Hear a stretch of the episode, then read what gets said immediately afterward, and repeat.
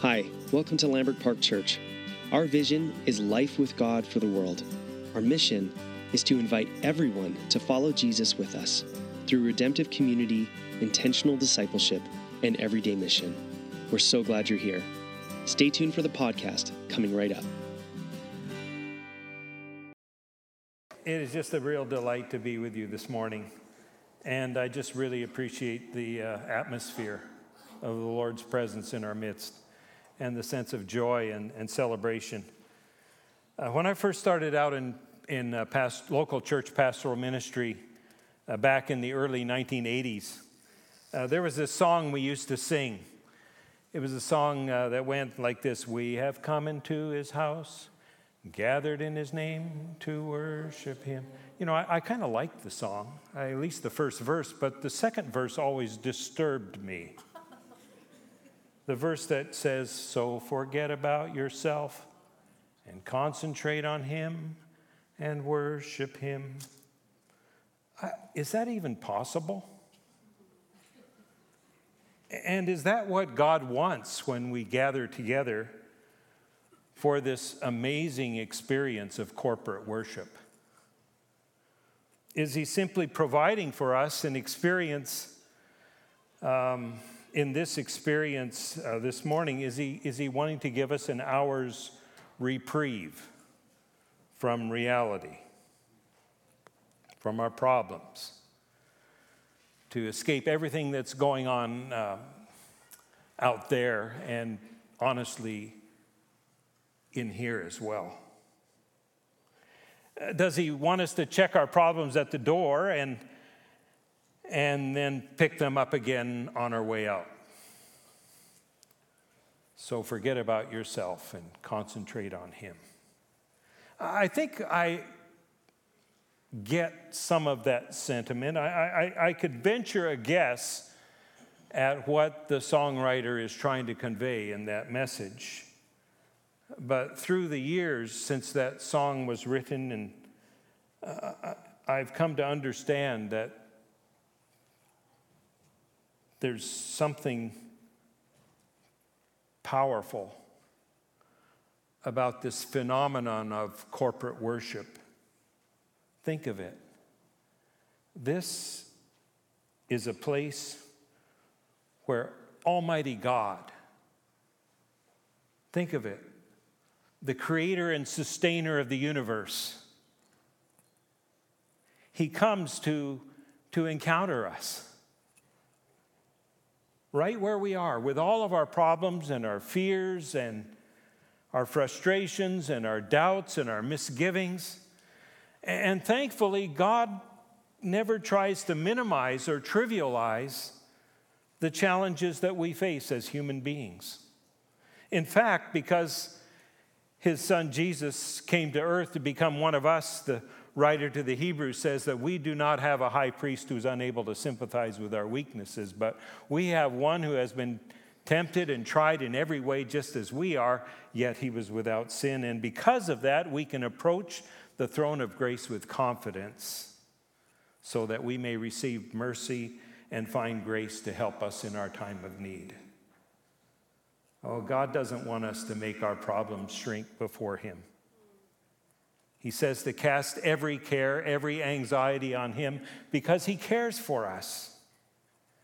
And for some of us this morning, those cares may be looming pretty large.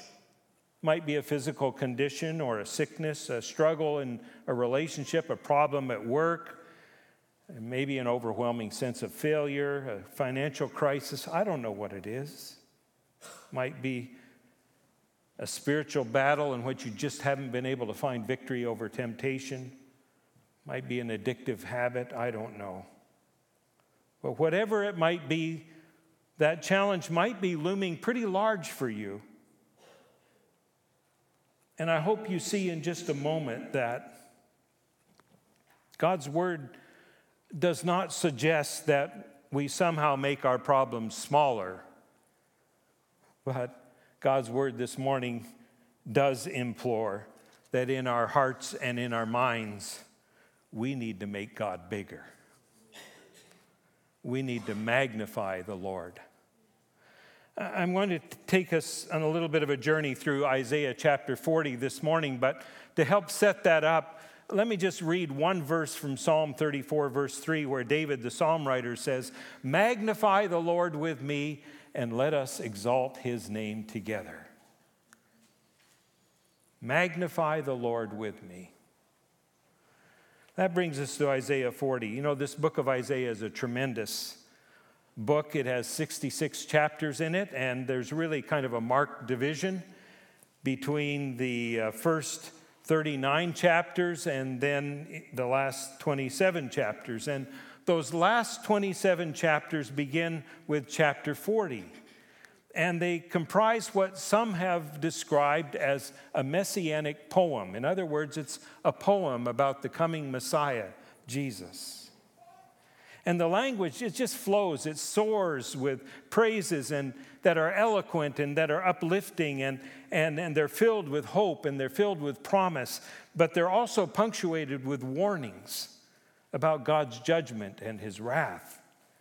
And this 27 chapter poem is divided into three equal sections, nine chapters each. And the end of each group of those nine chapters, it's marked off with uh, the same verse, the same and solemn, sobering refrain. At the end of the first nine chapters in Isaiah 48 22, we have this, this uh, verse There is no peace, says the Lord, for the wicked.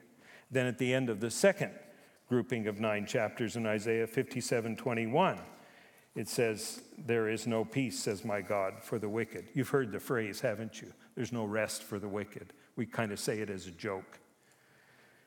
It isn't a joke, it's the truth. There is no rest for the wicked, there's no peace for the wicked. But that's not the main message of this poem. In fact, the main message is what's on the other side of that. The heart of the poem is found in the middle chapter, the middle section, that great chapter 53, where Isaiah says, He was pierced for our transgressions, He was crushed for our iniquities. The punishment that brought us peace was upon Him, and by His wounds we are healed. There's no peace for the wicked, but there is peace for the forgiven. Well, this great messianic poem begins with chapter 40, and the whole thrust of the chapter is really to magnify the Lord to elevate God in our hearts and in our minds, to give, to gain a proper perspective of who He really is. Not, not to shrink our problems, but to magnify God. And in doing so, to recognize that He's there with, for us with all of His resources, with the great reservoirs of grace and, and love and comfort. The chapter starts with a word, and then the word is repeated comfort. Comfort, my people, says your Lord. Speak tenderly to Jerusalem and proclaim to her that her hard service has been completed, that her sin has been paid for that she has received from the Lord's hand double for all her sins. I, I was intrigued by that word double. That she has received from the Lord's hand double for all her sins. And so I looked it up in the Hebrew. And the Hebrew word for double is kiplayim. Do you know what the Hebrew word kiplayim means? The Hebrew word for double means you might want to write this down. Twice as much.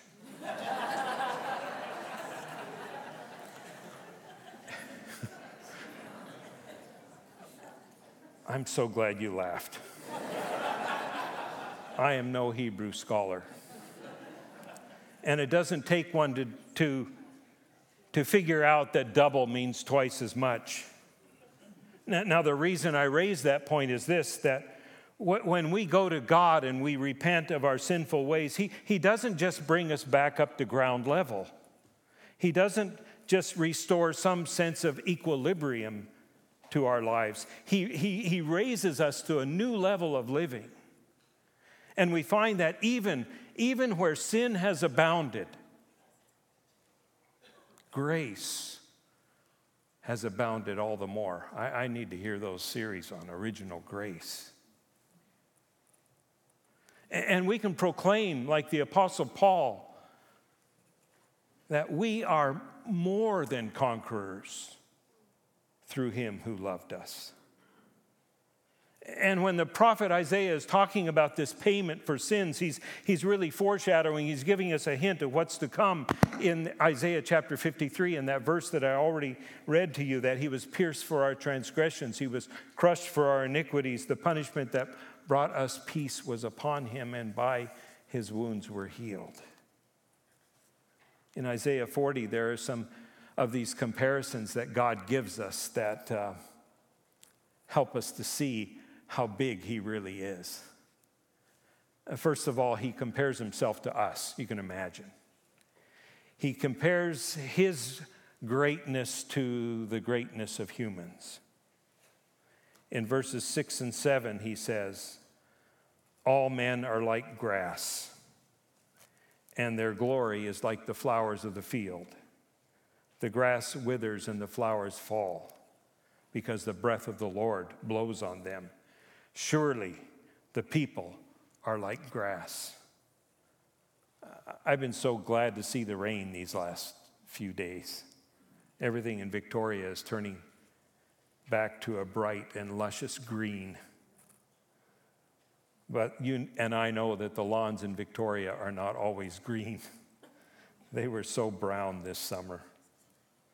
The glory of grass is temporary. The grass withers and the flowers fall. Every summer, I, I like to hang up these uh, hanging baskets on our back deck, and they get a lot of love through the summer months. They're beautiful, and the fragrance and the splashes of color they bring to our back deck is incredible. But, but you know what I did about a month ago? I, I took the plants, I tore them out of the baskets, and I put them in the big green bin, the garden waste recycling bin. And the following Thursday morning at seven o'clock in the morning, this big truck came by with this long mechanical arm, and it reached out and it grabbed that green bin, and then it just flipped it up and mixed all of those flowers in with the rotting fish and carrots and leftover pizza crusts and, you know, those slimy cucumbers that have been in the refrigerator too long. All men are like grass, and their glory is like the flowers of the field. The grass withers, and the flowers fall because the breath of the Lord blows on them. Surely the people are like grass. Compared to the strength and power of God, what's a blade of grass? Compared to the greatness and power of God, it says that we're like grass.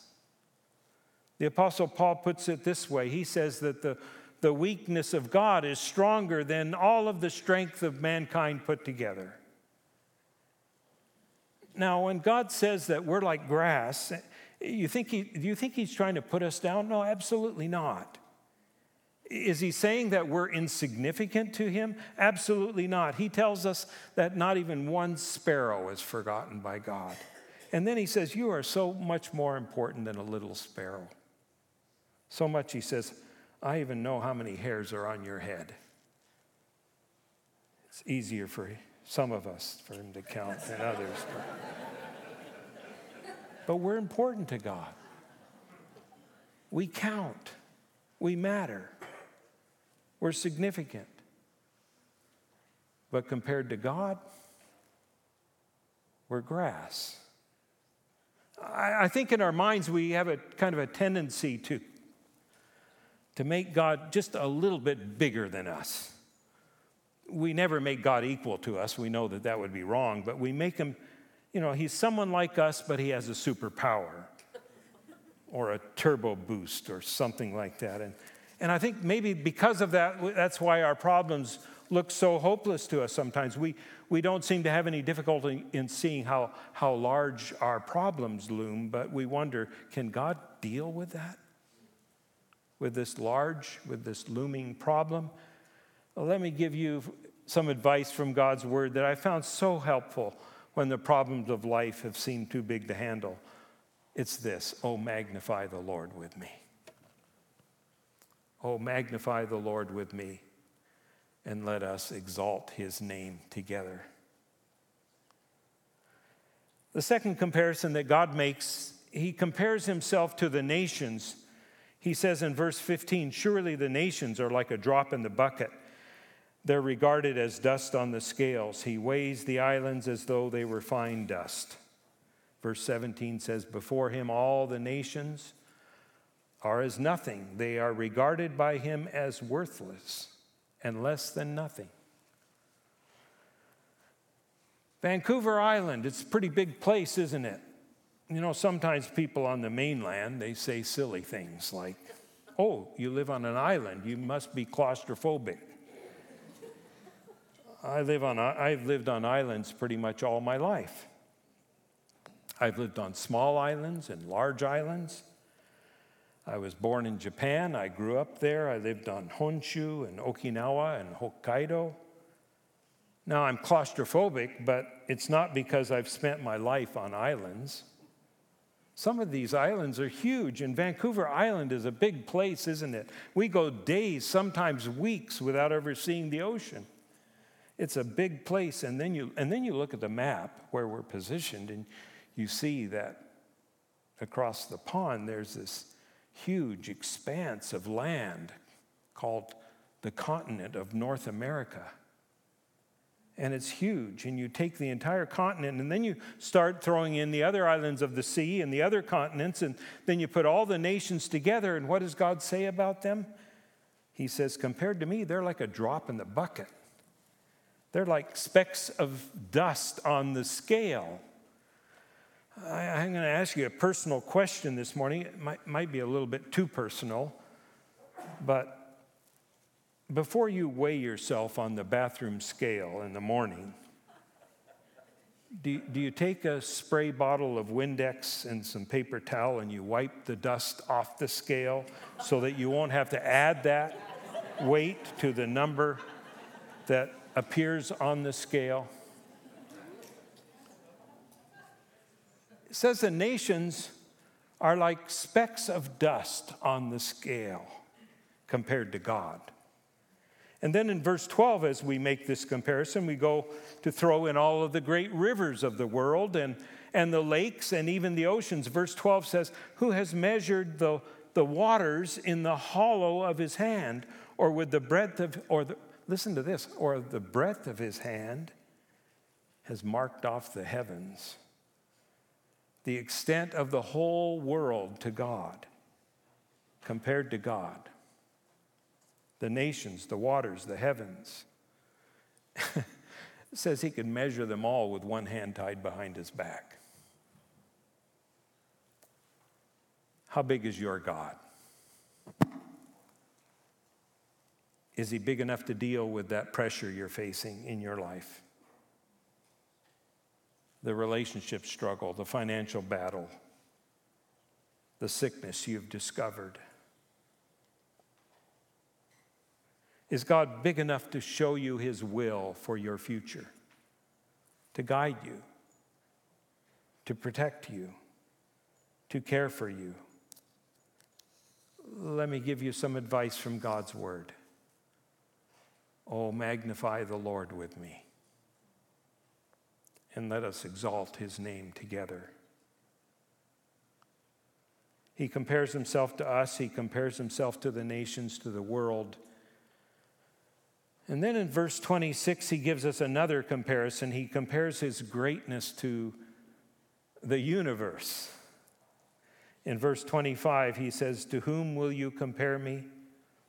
Or who is my equal? says the Holy One. Lift your eyes to the heavens, who created all these. He brings out the starry host one by one, and he calls them each by name. because of his great power and might, mighty strength. Not one of them is missing. I think the James Webb telescope is one of the greatest gifts we've had in the last several years. To be able to see some of those images that are coming out of the universe. Astrophysicists have concluded that in their research that there are billions of stars in every galaxy. And not only are there galaxies and clusters of galaxies, but there are also clusters of clusters of galaxies, and maybe even clusters of clusters of clusters of galaxies called super galaxies. And, and God says, Do you want to know how big I am? Take the whole universe. Not only do I know every star by name, but I can measure the galaxies, like I said, with one hand tied behind his back. Are you getting a picture of how, how big our God is? The strength, the might, the greatness of God. And so it really begs the question well, what should be our response to all of this? And the response is this you can put your trust in Him. We sang it earlier you can lean on Him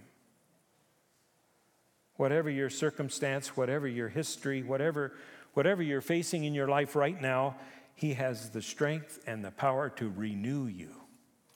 This is a message of hope. You can place your hope in the Lord, and He will renew your strength. The final words of Isaiah 40 tell us that. Verse 31 But those who hope in the Lord will renew their strength. They will soar on wings like eagles. They will run and not grow weary. They will walk and not be faint.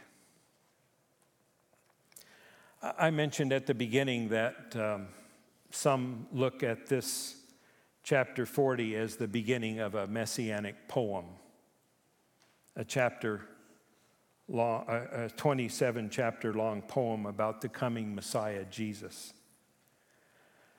And in analyzing this poem, some literary critics have suggested that Isaiah, at the be- in this verse, the 31st verse of Isaiah, that, that he, the prophet destroyed the poetic structure. You see, Isaiah talks first about flying and then about running and then about walking. And the literary critics would say it should be the other way around. You, you, you, should, you should walk first and then, and then run and then kind of build up to flying. I guess if I were writing it, that's probably how I would do it. I, I would do it probably like some of the hucksters on the television shopping net, networks that, you know, if you, you know, the ones that say, but, but wait, there's more. you know, if you wait on, on the Lord, if you put your hope in the Lord, you'll be able to walk and not faint. But wait, there's more. If you wait for the Lord, if you put your hope in Him, you'll not only be able to walk and not faint, you'll be able to run and not grow weary. But wait, there's more.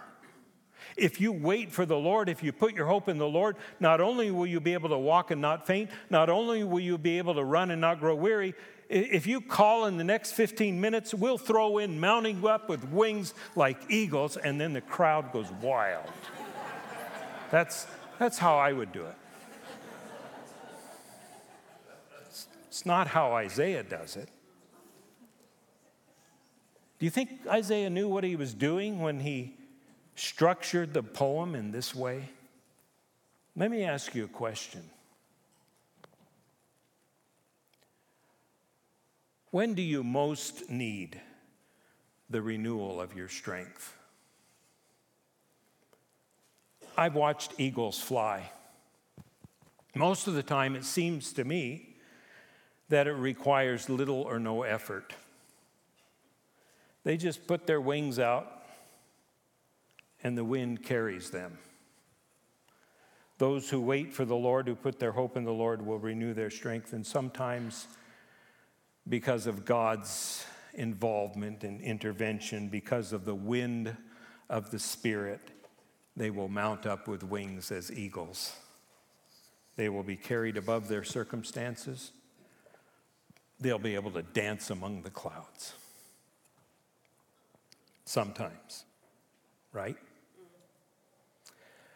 Other times, uh, those who wait for the Lord, there will be this interaction with God and, and the renewing of strength in which they will run and not grow weary. It requires some effort, but there are times, I tell you, when you're out there running and you feel like you're at the end of your strength and you kind of hit a wall, and then miraculously, somehow, there's a breakthrough. You, you, you catch a second wind, and, and then it feels like you could keep running for a long time. When do you most need the renewal of your strength? When you're flying? When you're running? How about, how about those times when you're walking?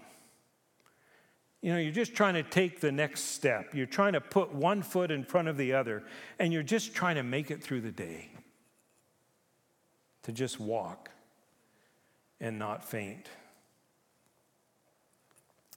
In these past few years since I retired from local church pastoral ministry, uh, I've had some time to reflect on my life in ministry. It's not over, by the way. I'm serving as a chaplain now at a seniors residence, having the time of my life. Even got my bus license. I tell people I take them to the uh, Beacon Drive In for ice cream cones. And it's like being a youth pastor of average. average age of my youth group is 87. But I, have had some time to reflect on, on ministry and life. And there was, there's nothing better than local church pastoral ministry. I know your pastor, Scott. He has that call on his life, that special call and special privilege. And as was mentioned, I had the privilege of pastoring the same church family for 29 years. Serving God is an adventure. And I think of the people that I've met and the places I've gone and the opportunities to experience the presence of God at work in the lives of people. It's been an incredible, incredible life. It's not over yet. I, I can tell you about times when the Spirit of God was blowing on us and ministry was effortless. All we had to do was spread out our wings, seemed like, and catch the wind of the Spirit, mounting up with wings as eagles. But you and I know that it wasn't always like that. I remember a congregational meeting one time when our fellowship hall was packed with people. And when a big crowd comes out to a congregational meeting, it's usually not a good thing.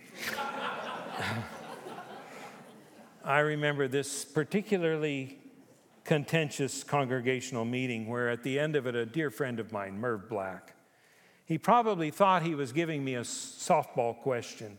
He said, So, so Pastor, What's your vision for the future? And I can't remember exactly what I said. It was probably some lofty platitude about how God was going to use us to transform Vancouver Island for Christ. When I was asked about what my vision was for the future, I don't remember at all what I said. But I, I could sure remember what I was thinking. My vision, my vision is to survive. My vision is to survive tonight. Honestly. You know, it's painful to kind of recognize that I hadn't been the perfect pastor. I hadn't lived up to everybody's expectations, as unrealistic as they might have been, I might have added. but in moments of conflict and miscommunication and misunderstanding, It didn't matter how hard I would flap my wings, I knew I wasn't going to fly. And no matter how much I warmed up and stretched and psyched myself up, I knew I wasn't going to run.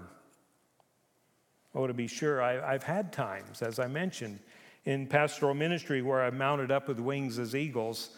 And I've had some times when it seemed like I could run with abandonment and never get tired. But there have also been some times when it's just been about all I could do to walk, to put one foot in front of the other and just try to make it through the day. I've experienced that in ministry. I've experienced that in my personal life, in my family life, as we face challenges and illnesses and deaths. You've had those moments. I've had those moments. We've all had those moments. But you know what I've discovered? I've discovered that God is true to His Word. That when we put our hope in Him, he renews our strength. And sometimes, yes, we fly like eagles. And sometimes we run with abandonment. And even in those moments when we are putting one foot in front of the other, we know that the Almighty God who put all of the forces of creation into motion, the one who can measure the universe in the span of his hand, will give us the strength to make it through the day. So let me ask you the question that the prophet asks in verse 27 Why do you say, O Jacob, and complain, O Israel? My way is hidden from the Lord. My cause is disregarded by my God. Do you not know? Have you not heard? The Lord is the everlasting God, the creator of the ends of the earth. He will not grow tired or weary, and his understanding no one can fathom. He gives strength to the weary and increases the power of the weak. Even youths grow tired and weary, and young men stumble and fall, but those who hope in the Lord will renew their strength, and they will soar on wings like eagles. They will run and not grow weary. They will walk and not be faint. Oh, magnify the Lord with me. Oh, magnify the Lord with me. And let us exalt his name together.